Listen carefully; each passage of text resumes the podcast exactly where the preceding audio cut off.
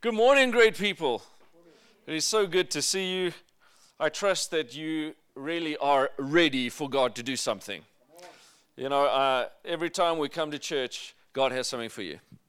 And so I believe that God is going to speak to you and change things in your life as we carry on with this series. And so, Lord Jesus, I thank you for your presence here. Father, I pray for each person sitting here.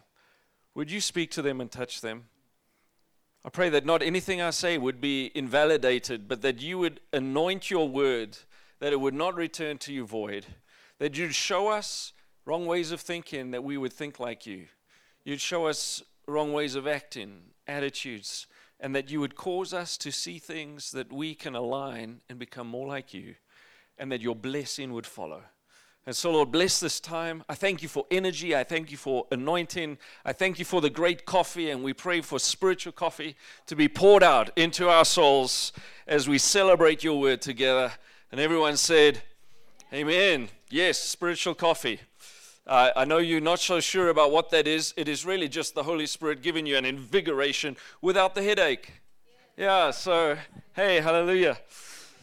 So, we're carrying on with our series that uh, Pastor Darlene started last week, and uh, we, we do this uh, once a year. We choose once a year one Old Testament book and one New Testament book, so that every year we know we're at least focusing on one book of the Bible. So, we go in deep in the book of Malachi.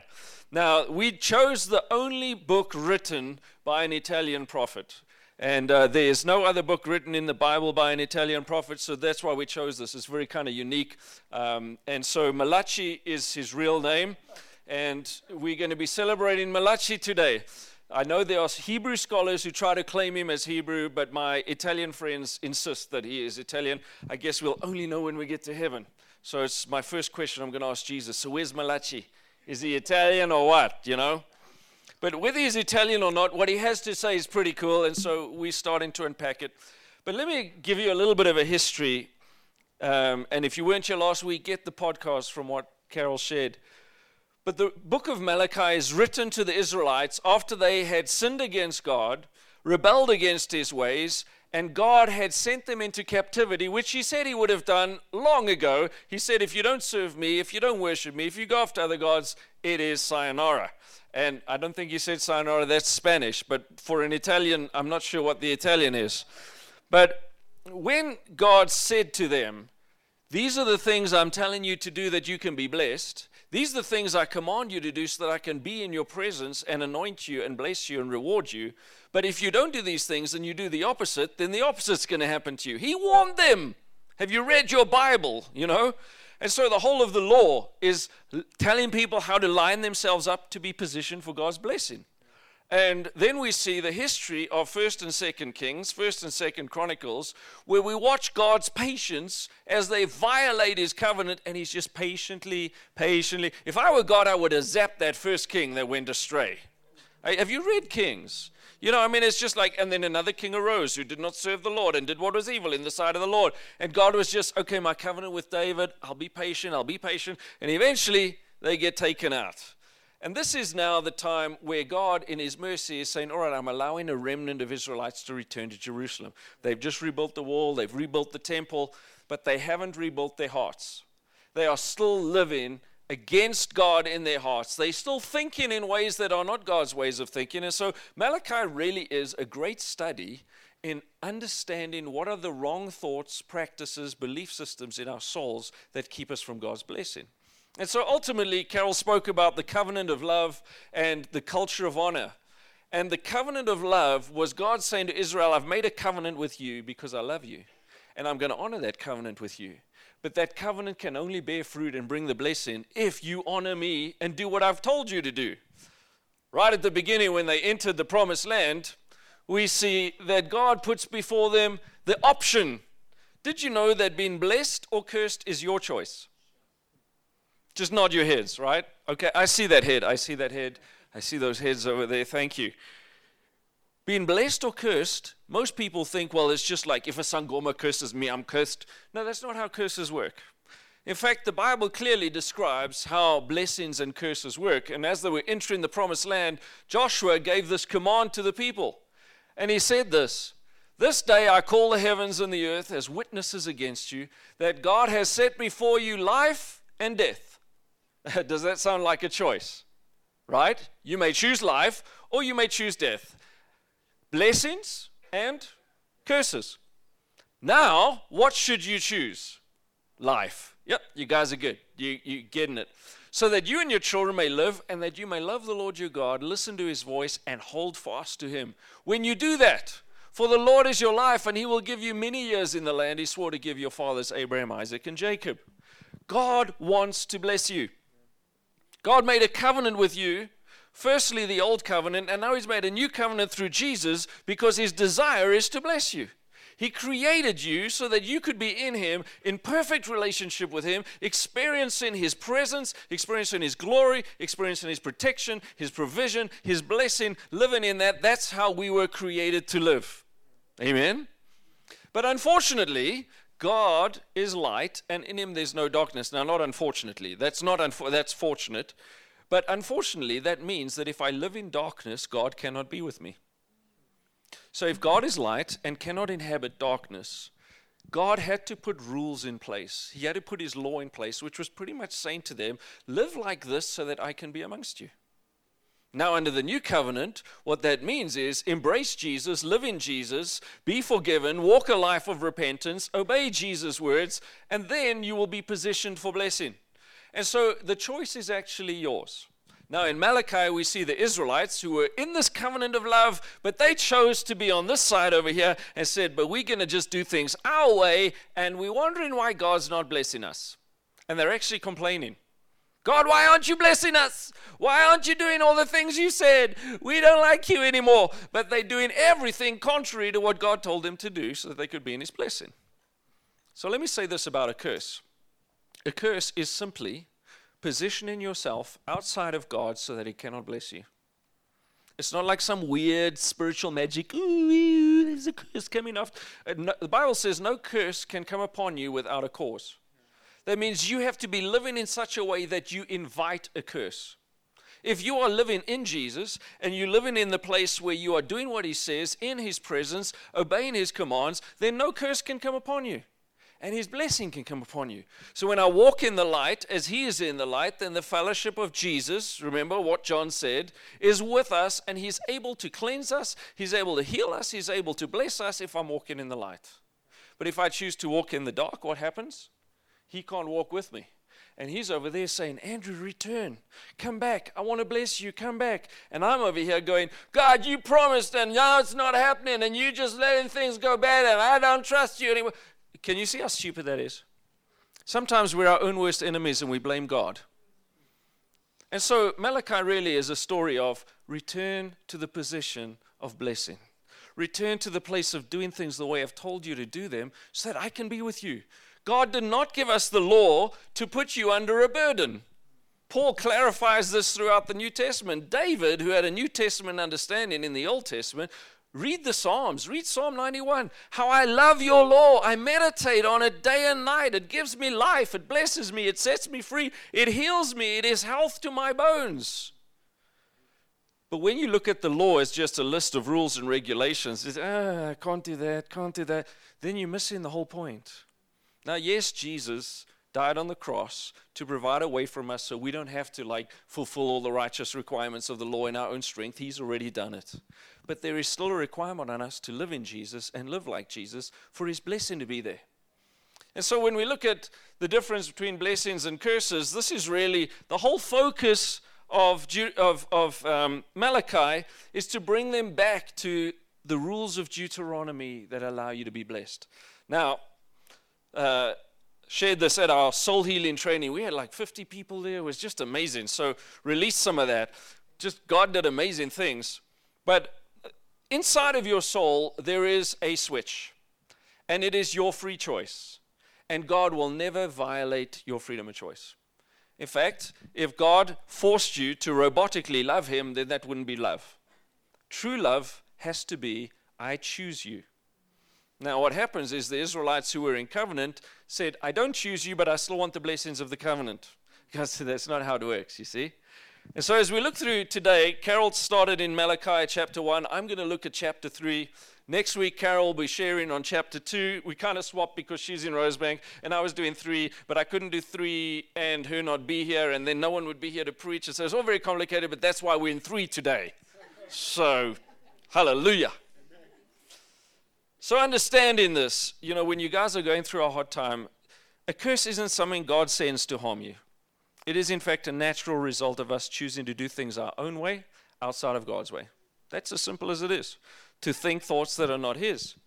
And so, when it talks about this choice that we have, in Malachi, we see the same kind of discussion going on. He asks questions and answers. And Malachi asks the questions that the people are asking, and then he answers them. And so I might ask some questions today, but I will answer them because I'm in Malachi's place today. You don't have to feel like you have to answer all my questions, okay? But they'd stopped doing what God told them to do, and Malachi's calling them back to the covenant. And so, what I want to do today, looking at Malachi 3, is that in Malachi 3, we see three redeeming RTF requirements for returning to righteous rejoicing. Really? Okay, okay. Some people appreciate alliteration. The more you saved as part of being in the blessing is you understand and appreciate alliteration. I believe it's just the way the Holy Spirit thinks. And, you know, the more you think about the Holy Spirit, the more you will catch that and, and realize He loves alliteration. But what I see is in Malachi 3, there are three questions being asked that show how wrong they're thinking. And there are three answers God gives to say, here is how I want you to live, to stop that wrong way of thinking so that you can come out of the curse and be in the blessing. So, are you all excited to see those three? Right? Yes. And how many of you are wondering what is an RTF requirement? Okay, so for the three of you, it's, it's a very complicated term that we use as theologians, it literally describes three words in a sentence that start with the letters R, T, and F. Deep, eh? Deep, deep, deep, deep. So, uh, the first RTF, let's climb into it and let's read what it says in Malachi. I'm going to start 217 because that's the question that kind of opens things up for chapter 3. Remember, there weren't chapters at the time that Malachi wrote this. And so he's carrying on with a question and answer, and he says, Guys, you have wearied the Lord with your words. And they say, Well, have we wearied him? Can you tell that? Uh, I'm just putting the attitude. You need some attitude there. And you have said, Everyone who does evil is good in the sight of the Lord, and he delights in them. Now, you look at that and you go, That's just silly. There is actually a thinking just like this pervading the church of Christ today, which we call false grace. It is an understanding of grace that people are teaching that says it doesn't matter how you live, His grace will cover you and He will love you and you will still be blessed no matter how you live. There is, and some of you are like, well, I haven't heard that teaching. It is doing the rounds, and there are a lot of churches that are embracing this, and they have people living in ungodliness, and they told, no, it's all okay. His grace covers it. Firstly, there's two things wrong with that. Grace is not a covering for sin. Grace is, in fact, according to Scripture, his empowering ability to stop you from sinning and do what is right. Because I'm standing on this side in the curse section because I, in my own strength, cannot do what he's called me to do. So he said, Don't worry, I'm going to give you grace so that you can live here and the grace of God will enable you to do what you couldn't do before. Because no one could fulfill the righteous requirements of the law. Jesus did it, and he says, Now I give you my grace so that as you're led by the Spirit, you'll fulfill the righteous requirements of the law. Amen. And so as he's talking to them, he's saying, don't, don't say that it's okay to live how you wish and that God's still going to delight in you. Let me teach you some truths. And then there's another group that is saying, those guys are living like they like and they getting away with it. So where's the God of justice? So you have these two groups. The party animals over here, woohoo, we can do what we like and Jesus is still going to bless us. And well, they didn't know about Jesus yet, but he was prophesied. So we're still going to be blessed and we can just do what we like, think how we like. And then there's this other group who probably keep the law, righteous, pharisaical, like, God, how come you're not zapping them? Where's your judgment? And so his answer is Behold, I'm going to send my messenger. It's a prophecy about John the Baptist. And he will prepare the way before me. And the Lord whom you seek will suddenly come to his temple. The messenger of the covenant in whom you delight, behold, he is coming, says the Lord of hosts. Prophecy about Jesus. And then he goes on and he says, For he is like a refiner's fire and like fuller's soap. What does that mean? He will sit as a refiner and purifier of silver. He will purify the sons of Levi. Why? Remember that the sons of Levi were making sacrifices of lame ducks. No, lame goats. Not a lame duck. I don't know if you ever allowed to sacrifice a duck, it's not one of those listed. But they were sacrificing completely contrary to what God said. God said, if you're going to make a sacrifice, it must be the best of your flock, the healthiest, without blemish. They found the ones that were just eh, disgusting, don't want that one, I'll just go and sacrifice it to God. So he's saying, I need to purify you and bring you back to righteousness so that your offerings can be accepted.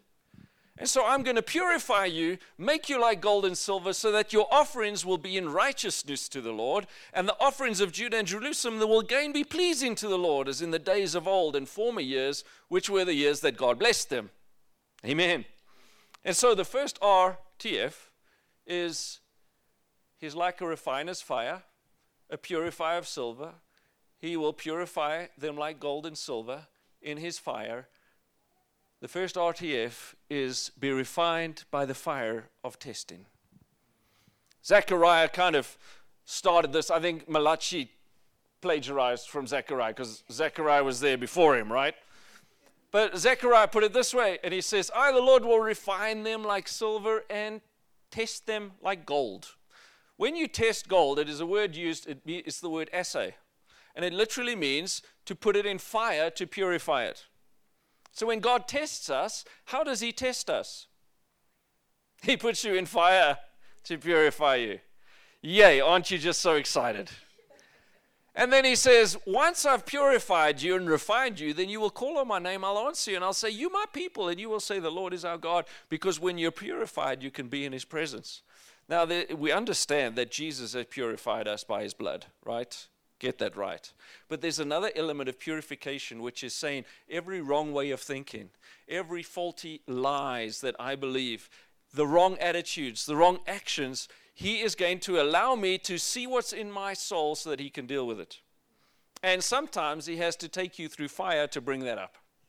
Let me explain to you how they used to refine uh, gold and silver in those days with fire. And um, I used to be a scientist. Well, I'm still a scientist, but I'm now in the science of the ministry. And I worked for Goldfields. I did their fire assay on all their ore samples and all the rest, and worked a lot with the purification of ore samples with fire.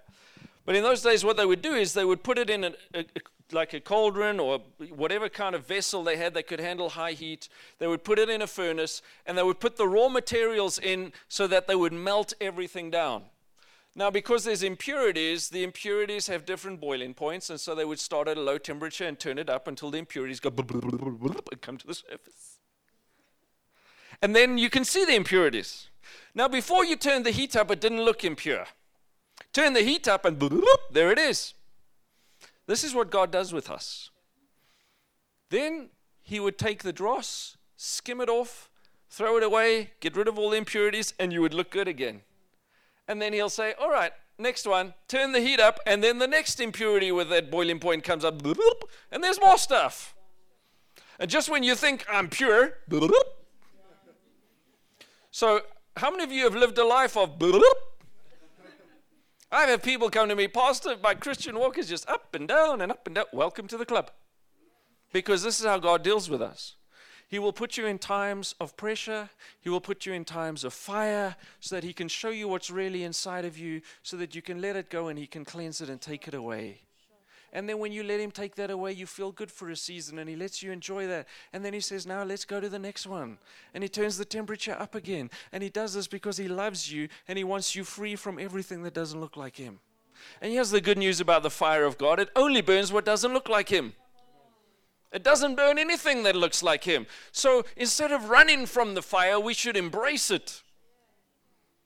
The word character, you know, when people go through a whole lot of stuff, you say, man, you really got some character out of that. It's really character forming. You know, those uh, real character forming process. The army was supposed to be a character forming, uh, it never was really, it just character deforming process. But when you go through stuff, the word character in the Bible literally means this an image or impression formed under pressure. And it talks about the image of the king's ring that he would push into the wax or the clay to leave an impression that symbolized his authority. And there's some things that you will only get from the king by enduring and going through the pressure that he puts you through to show you what's inside. I gave this example in the first service. Um, we have someone who's really high up in Colgate. They asked me to use Aquafresh as an example in the second one. So let's say you got a tube of Aquafresh and you stuff it full of mud and earthworms. On the outside, it looks really good, right? I mean, if you see it in a store, it's still there. It's still got the big smile on it. It's like, whoa, lovely, it looks lovely. And that's how we look as Christians. We come to church, we look all good. Hallelujah. Hey, brother, God is good. And then on Monday, we go through some pressure and we boop, boop. Why does God take you through pressure and put you in the fire to show you what's inside of you that you don't even know is there half the time? And when you go through fire and when you go through trials and you go through testings and difficulties and challenges, you get to see what's really in your heart. No, I don't cuss. And then you ride over the dog on the way out. As you're reversing over the dog, someone comes and smashes your car into the tree. You have to walk to church. Then your wife calls you and says the geyser burst and has flooded the entire house. And you start cussing. And God says, See, there was always in there. I just wanted to show you so we could like skim some of the dross. Are you getting the picture? And so in our Christian walk, we're going to have these ups and downs because we're going to go through times where the fire is showing us stuff and bringing the impurities out. Then He's going to teach us how to think differently, teach us how to repent. The word repent in the New Testament, metanoia, it literally means to change the way you think. How do you get rid of the dross? You stop thinking that way and you change the way you think. The whole of Malachi is addressing wrong ways of thinking and saying, that's not how you should think. Let me show you how you should think. And so, this is the process God takes us through to show us how we think that is contrary to Him. And as we start to think more like Him, we will start to receive the treasures and benefits. There's, there's something that I call um, spiritual, superficial submarine spirituality. There we go. See, I, I, had to be three S's. I just had to quickly. Superficial submarine spirituality. You all know what that is, right? Good, we can move right on. Yeah, God gave me this picture once of these submarines floating on the surface, and they've all just been born again. Yeah, you get born again, you get your own submarine, and you bathe it in the sun of Jesus. Remember when you were you were born again, and it's just you know sunlight and honeymoon phase, and Jesus, you're wonderful. And then Jesus says, "Well, okay, let's dive for some treasure now. I've got some stuff for you." And so you go, "Oh, it looks so good! Yay! Let's head down there." What happens as you start to go down as a submarine? Pressure. Pressure. Now, the only way a submarine can survive dive into deep depths is by increasing its internal pressure to equate the external pressure. If you don't do that, you implode. And I've watched a lot of Christians implode because they will not embrace the process and allow Jesus to increase their internal pressure. And so, what ends up happening is these submarine, superficial, spiritually superficial Christians. They dive down until they feel the pressure, and the pressure gets too much, and it just gets so uncomfortable that instead of embracing it and saying, What do I do, Jesus, to increase the pressure of your presence inside of me? they just pop right back to the surface and go, Whoa, I'm not doing that again. And after a while, you just decide not to go after the deep things of God because there's a cost. Let me say this to you there's some things in Jesus you will not get unless you're ready to pay the price. There's a level of authority that He will only give to those who pay the price and walk in the purity and holiness that comes with letting Him purify us with His fire. Some New Testament stuff. Look, all the apostles and disciples went through some stuff. First Peter, Peter says this Guys, greatly rejoice Though now for a little while you will have to suffer grief in all kinds of trials. Wait, wait, wait. What's the rejoice part? Suffer, grief, all kinds of trials. And he goes on and he says, These have come so that the proven genuineness of your faith, which is of greater worth than gold, which will perish even though refined by fire, may result in praise, glory, and honor when Christ is revealed. Submit to his fire. It will only burn what's not of him so that you can become glory released. There is an incredible link between his fire and glory. There is a link between us suffering through certain things that brings the glory. In fact, I am convinced that you will not experience glory in your life without going through some suffering this side of heaven. Now, friends, I'm not talking about the kind of suffering that is the enemy coming to steal, kill, and destroy in your lives. You don't just tolerate that stuff. I'm talking about the pressures God will allow in our lives to show us stuff, to test our faith. I, I did another teaching about a year and a half ago on why would a good God allow bad things to happen. So if you want a teaching on suffering, grief, trauma, etc., go get that one. But that's not what I'm talking about right now. I'm talking about submitting to God's process of refining us. Amen. James, we all know what James had to say. Consider it pure joy, my brothers and sisters, when you face trials of many kinds. James, you're insane. You're just insane. And he says, But why? Why should you consider it joy? Because you know that the testing of your faith produces perseverance. Let perseverance finish its work so you can be mature and complete, not lacking anything. Now, there is a level of maturity and completion that you can come up for prayer in our ministry line every Sunday. We can lay hands on you, but we cannot impart maturity and completion. Only going through stuff in the journey with Jesus will bring that. Only submitting yourself. So, how about this? Could I have you make a decision today that next some of you going through some trials right now?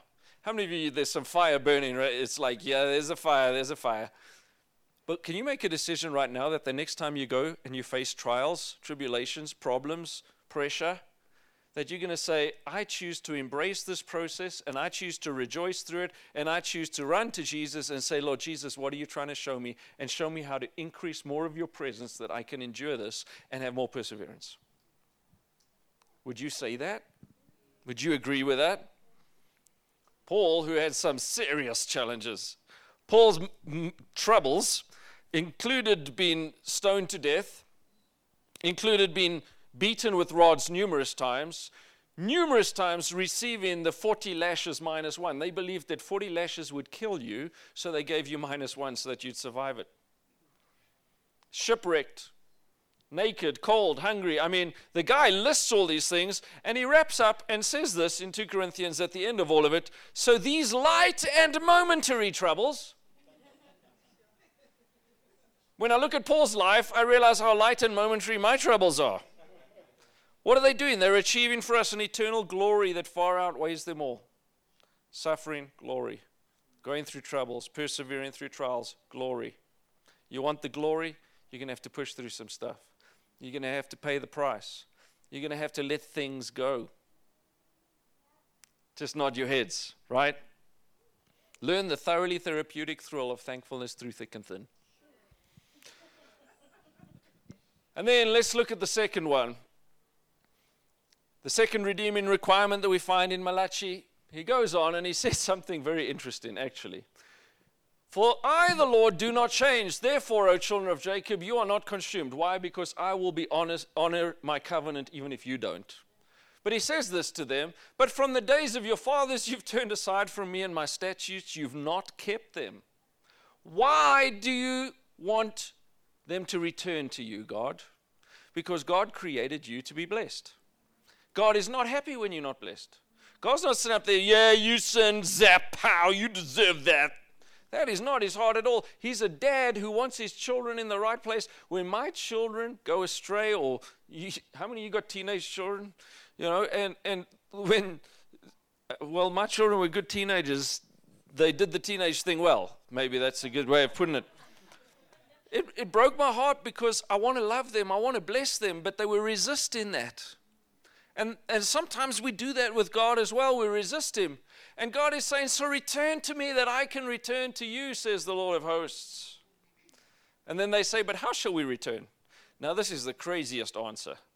And some of you heard this message before, but we're putting it in context right now. How shall we return? Okay. He says, Well, you're robbing me. Let's just get that out of the way. What? robbing me. And you say, But how have we robbed you? And he answers, In your tithes and offerings.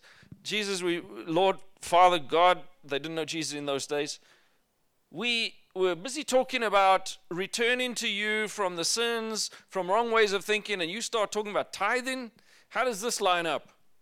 And he says, You cursed with a curse. I think that's the only way to be cursed, is cursed with a curse. For you're robbing me, the whole nation. So how do you return? Bring the full tithe into the storehouse that there may be food in my house. Thereby, the only time he tells us we can put him to the test. Everywhere else in Scripture, you're told not to test the Lord your God. He says, guys, listen, here I'm going to allow you Put me to the test, says the Lord of hosts, if I will not open the windows of heaven for you, pour down for you a blessing until there's no more need in your life. And I'll rebuke the devourer, the devourer that comes to burst your geyser, break your car down, etc., so that he will not destroy the fruits of your soil, the vine of your field, your income, your livelihood, the things you have will all be blessed. Then all nations will look at you and call you blessed because you'll be a land of delights. How many of you want that promise in your life? I want to be so blessed that everyone looks at me and goes, Whoa, how did you get so blessed? And you know what? God's blessing is not just making you all multimillionaires. The promise is, I will bless you so there'll be no more need. But there's another blessing that comes with being in God and honoring Him and doing things His ways that cannot be measured financially. And God's not talking about finances here, He's talking about honor.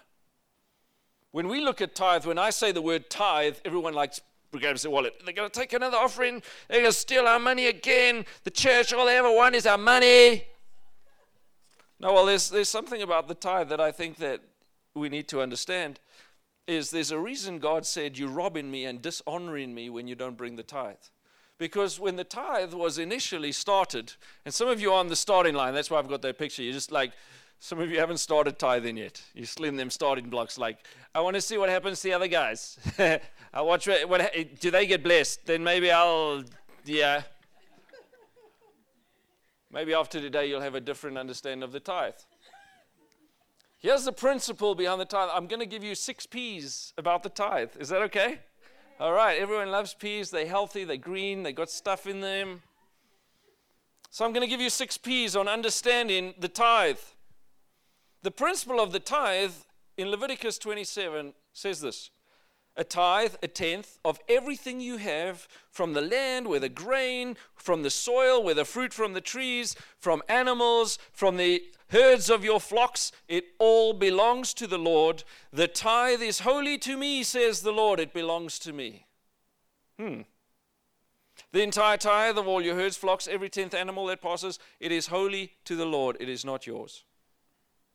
So, can you see why God says, Return to me by giving the tithe? Because it is an act of dishonor to say, God, thank you, I'll take your stuff and keep it for me instead of returning to you what is yours. Bill Johnson uses this illustration. If I'm in a restaurant and the guy next to me has got this beautiful big steak, have you ever been in a situation like that? And you just sipping away on that bottomless cocoa because that's all you can afford. Mugg & Bean does a bottomless cocoa now, it's really great. Um, we'll take that out of, we don't advertise, sorry.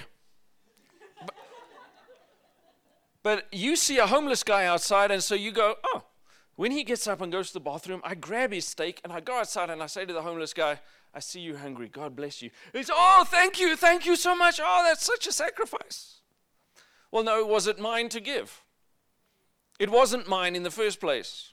So if I robbed that guy, even though I did something wonderful with it. See, God, how I've used my tithe. I, I, used it to drive down to that holiday where I shared and witnessed to that one person. and God is saying to them, Return to me by acknowledging that it's not yours. The first 10% of everything belongs to God. The first. So God had to teach me this that it's not like wait till the end of the month and see if I got some left over. We tithe straight away. The moment we get an income, bam, tithe goes off. Then it's like God will bless the rest. 30% of our ministry, we've been church planting without a salary. We just launched out. In fact, half the time we, we, launched out planting in Namibia with 600 rand a month. And our rent was 2.5. now, do the maths you can understand that even 100% of my income is not sufficient to meet the bills, so I need miracles. So God said to us, Tithe, give generously, and watch what I do. And we lived on miracles for years. Ask our children. There was a season in our life for two years where we prayed, Lord, thank you for this meal. Would you give us the next one? That's how we lived. And food would appear at our doorstep. I'd go and minister to a group, and I'd drive home and open the boot, and there's a whole bunch of meat packed out in my boot. Stuff like that just happened all the time.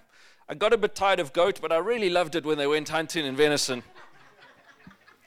if any of you want to know how to cook goat, I have a thousand recipes. So the principle is his, but what about the practice of tithing? Where did it come from? You know, there's a teaching out there that says tithing is part of the law. The law passed away, so we don't tithe anymore.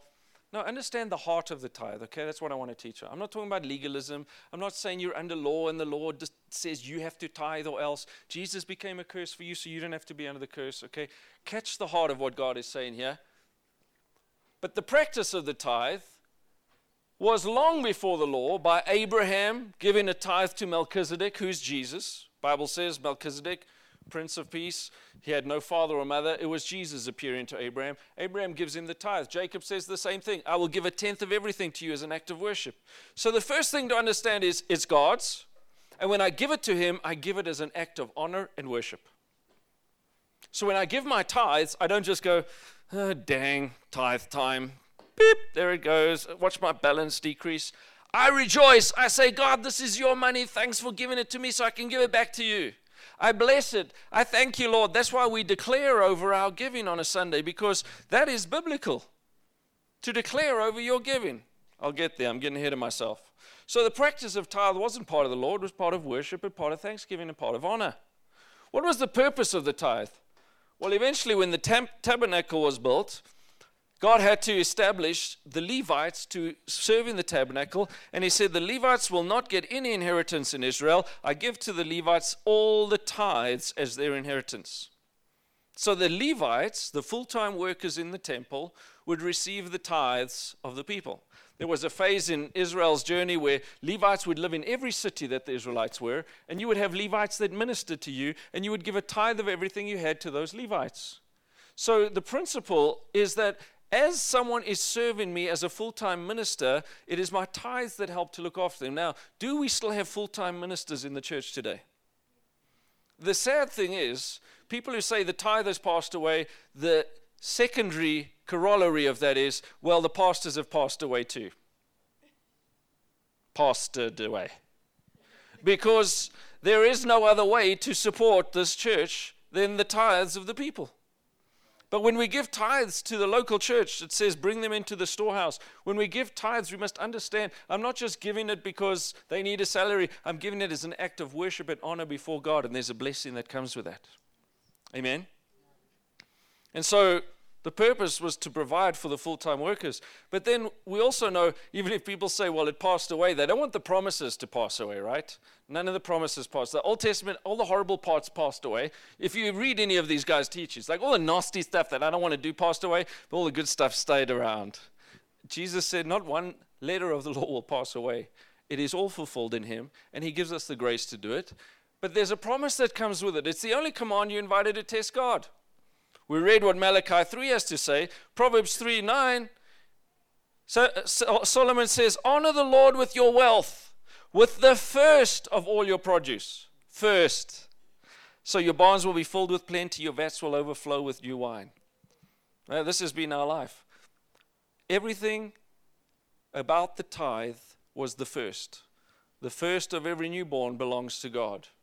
The first of your fruit also the first of the city, the cities they took in the promised land. They had to dedicate the first city. Remember Jericho? It was dedicated to destruction as a tithe to God so that the rest of the cities could be blessed. Just this whole principle of the first belongs to God. And he says, if you give of your first fruits, what will happen? Well, you'll be blessed. Your barns will be full and your vats will brim over with new wine. How many of you have barns and vats? So we have bank accounts today, right? You have a barn and a vat, bro. God bless you. Bless you, Sam. I want to come visit your barn and your vat, if that's okay. I know we pay a lot of VAT, but um, it's not what God was talking about. And then I want to just quickly look at the practice of tithing. What do I do with my tithe? Well, the Bible says you bring your tithe into the storehouse. It also talks throughout the Old Covenant of the tithe being for the full time workers, the Levites. And so, where are you fed? That's where you give your tithe. Some people say, "Oh, I give my tithe to you know." I watch the Christian TV network, and he was crying so much on TV and said, If I tithe to him, that I'll have a Mercedes by the end of the week. So I give my tithes there. Now you give your tithes where you are served and where you are fed to the local storehouse. So that's the local church. One of the things they did that we do in this church as part of the practice of giving is we make proclamations over our giving. In Deuteronomy 26, you will see there, verse 3, 5 to 10, 13 to 15, it talks about the fact that when you brought your tithe to the priest, you would make a declaration over your tithe. And you would declare over your tithe that God has blessed me and brought me into this promised land. The priest would take the tithe and put it in the presence of God, and he would then, the people would declare over that the redemption of the Lord while their tithe was being presented before the Lord. So when we do declarations on a Sunday, it's biblical. We proclaim over our giving the blessings of God because we believe that money is not neutral. Money in the hands of evil people becomes evil. Money in the hands of righteous people becomes a weapon for God to use to expand his kingdom. And so I there's something that I shared about a year and a half, and just this little clip from Bill Hybels, but he says it so well, and I love Bill Hybels, and he's respected by everyone. He's got gray hairs, and an older man, so people kind of respect and believe what he has to say more than me. And so I'm going to just play a quick clip from Bill Hybels. And this was the first supernatural engagement I had ever had with regard to generosity. So I decided on the side of the highway that night, I said, you know what? I want to be a more generous man. If this is how it works, if God's got my back, if He's going to notice and get involved supernaturally, I want to go on a faith journey and see how far I can take this.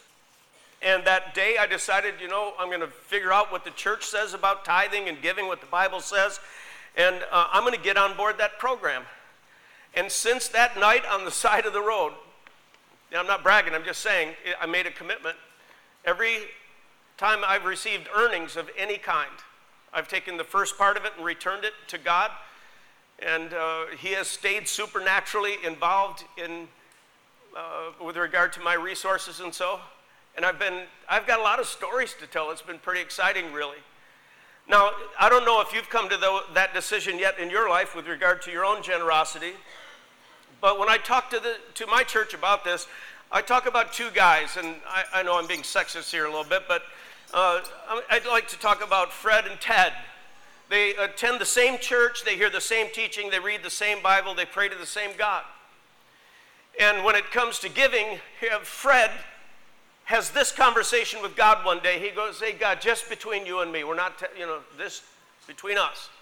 I have to get from A to B financially throughout the course of my life. I've got responsibilities. I've got to pay off the, the cars, I got to pay off the mortgage, I got to set aside money for kids' college, I got to set aside money for retirement. I've got all these requirements, and God, it's hard math. There are numbers here. I mean, you can put a fine edge to this, and it's got to work out. And God, I know what you say about tithing and giving and all that, but I have done the numbers. It's going to take 100% of my earnings for me to ever get from A to B. So, sorry, I'm out. Okay? Now, uh, Ted, here's again, sits in the same church, here's all the same teaching. Here's how his conversation with God goes. He goes, Hey, God, you know, I have to get from A to B. And I've got to do all the same things Fred's got to do. I got to do all those same things. And I know the math, I've run the numbers. But I'm going to take a step of faith and I'm going to believe that because I honor and obey you, that you're going to take me from A to B on 90% of my earnings, because I'm going to take the first 10 as a step of faith and honor you with it every single time I receive earnings. And then God whispers to Ted, Hey, Ted, if you will trust me to take you from A to B on 90% because you're going to honor me with the tithe, here's what I'm going to do. Hey, Ted, I'm going to take you to a place called C. This favored, supernaturally blessed condition where I open doors for you and provide for you in ways, humanly speaking, no one would ever really believe. But that's my commitment to you. If you have the faith that I can take you to A to B on 90%, I'm going to take you to C, and you'll tell stories to your kids and your grandkids, and they'll be true and they'll be cool. So both these guys make their own commitment. That's the conversation they have with God. Now, here's the kind of the interesting thing about Fred and Ted. they both think the other is an idiot. they really do. You know, oh, Fred, he goes, Ted, you idiot. So you believe God's word about this stuff, and you believe what the pastor said, so you drank the whole jug of Kool Aid, huh? You're never going to get to be on 90%. Come on, run the numbers, dude. It's not going to work. And this C thing, come on. Imagination, fantasy, it's not going to happen. So Fred just thinks Ted is an idiot. Ted looks at Fred and he goes, Oh, Fred, I feel sorry for you. I just feel sorry for you. Uh, you're going to try to do all of this on your own. You're never going to invite God to be a part of the equation. You're not going to demonstrate any faith. And the worst part of it all, Fred, is you're never going to experience C. This is never going to happen for you. So, sorry, Fred, I think you're the idiot. Okay? So, two different approaches, and each of them thinks the other is an idiot. Here's my question for New Hope today What kind of idiot do you want to be? Right, so we'll do an altar call for idiots afterwards. But I want to say we have lived in the place of C, miracle after miracle after miracle. It is true, this stuff works. And if you are not tithing, God says, Test me in this. So why don't you test Him? It's a dare. Why don't you take the dare? And it's not going to happen overnight. It's not like, well, you'll be a millionaire at the end of the month. No, but God's going to start to look after your needs, and you'll see miracles where other people are just doing the math. And then lastly, this last point is a very quick one. I'm just going to throw it out there. Um, I know some of you looking at your watches and going, he slurs another point. it's Malachi's point. It's not mine. I have to make it. So the last thing that Malachi says is, Your words have been hard against me, says the Lord. But you say, Have we spoken against you? You have said it is vain to serve God. What is the profit of keeping his charge or walking as mourning before the Lord of hosts? Now we call the arrogant blessed. Evildoers not only prosper, but they put God to the test and they escape. There is God's mercy that allows the unjust to escape for a season. And God has more mercy than me. I would have zapped half them people a whole lot earlier. I wouldn't have let that 50th king get away with it. I would have zapped the first one. Like, dude, you didn't read. Save ourselves all the rest of Second Kings, you know? But God's mercy means that He will let you get away with some stuff in the hope that you will eventually return. But it does catch up with you. And it says, don't put God to the test. The only place you put Him to the test is in tithing. And he goes on and says, So there was a group who heard this, and they who feared the Lord decided to speak with one another, and they held counsel and said, Okay, how do we serve the Lord? How do we bring ourselves back into that position of blessing? And the Lord paid attention and heard them. And a book of remembrance was written before him of those who feared the Lord and esteemed his name. A type and shadow of the book of remembrance in Revelation, the book of life. Do you know what's interesting about the book of life? Is that when you reject God, it says, I blot your name out of the book of life. But you know what's interesting about that? It means everyone's name is in the book of life to start. There is no, okay, only if you get saved do I write your name in the book of life. Everyone's name is in the book of life. And it says, when people choose to reject him, when you come to the age and the place where you have a choice to accept or reject, only then, when you reject him, he will go, hmm, I so wished you would have made it. Blot the name out. Isn't that interesting? But God keeps a book of remembrance of those who fear him and trust him. And there's a reward for them. What is the reward? They shall be mine, says the Lord. In the day when I make up my treasured possession, I'll spare them as a man spares his son who serves him. Then once more you shall see the distinction between the righteous and the wicked, between one who serves God and the one who does not serve him. Fearing God and serving him have a, a reward that is beyond the sacrifice. It is worth paying the price. Proverbs, Solomon talks about the fear of the Lord being the beginning of wisdom. Throughout Psalms, David talks about the fear of the Lord. Psalm 33 8, let all the earth fear the Lord because he's the mighty creator. Listen, God is our friend, He is our dad, but He's also the Almighty Creator. What did Jesus say about fearing the Lord? He said, Don't fear those who will kill the body, fear God who can throw both body and soul into hell. Whoa.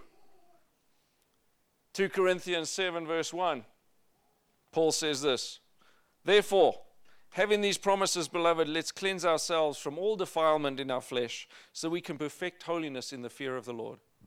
I believe that there is an incredible lack of fear of God in the church today, just like there was in Israel back then. Some of you might have heard of Paul Cain, one of the most accurate prophets in the last generation. He, he died recently. But he, before he died, said God had shown him that the next worldwide move of God would be a move of restoring the fear of the Lord to the earth. How about starting now without waiting until you get to that place? That God is a God, that word fear doesn't just mean respect like some people teach, it literally means fear. In other words, be afraid of what will happen if I don't live according to God and His ways. Be afraid of what will come, because although God is a God of mercy, He's also a just God, and there will be a day of judgment. And those who are in Him will not have to be judged. Amen? Let's stand together. And I don't know if God has spoken to you through any of these three, but I want to encourage you today. Submit yourselves to be refined by the fire of His testing. If you're not someone who's giving of your tithe, or maybe you give your tithe only if there's enough left over and it's not the first, return through faithful tithing. And then know this that as I choose to fear God, I choose to trust Him, I do it His way, that there is a reward that comes. And my name will be written in a book of remembrance, that when the time comes, there will be a reward poured out into my life. And I'm not doing it for the reward, I'm doing it because He deserves it. Amen. Father, we thank you for your word. We thank you that you are a God who exposes what is wrong in our hearts, not to nail us, but to show us how to align so we can be blessed, to show us how not to live in wrong thinking that would bring a curse. And Lord, I'm praying for each person here. Holy Spirit, would you come upon every person in this place today? Those listening to this podcast, would you come upon them? Holy Spirit, you've said that you come and remove veils from our eyes that we can see Jesus more clearly. That we with unveiled faces may reflect on you and your glory. Lord, those veils that are in our eyes that we're not even aware of, we submit to the fire, we submit to the test, and we submit to whatever you need to do in our lives to show us those things and remove them. Because we want to think like you, act like you, love like you, walk like you, talk like you. Lord, I pray for a grace for those who aren't tithing, that you would you'd show them the miracle that they can be living in. That, Lord, as they choose to give to you what is yours, you will reward them with even more than what they have. And Lord, we ask for a fear of God to come upon us that we would see you as you truly are the Almighty God, the name above all names. And Lord, I pray for each person here. If there's someone here that the fear of the Lord, the honor of the Lord, that you know you have not made Jesus Lord of your life, I want to pray with you before you go.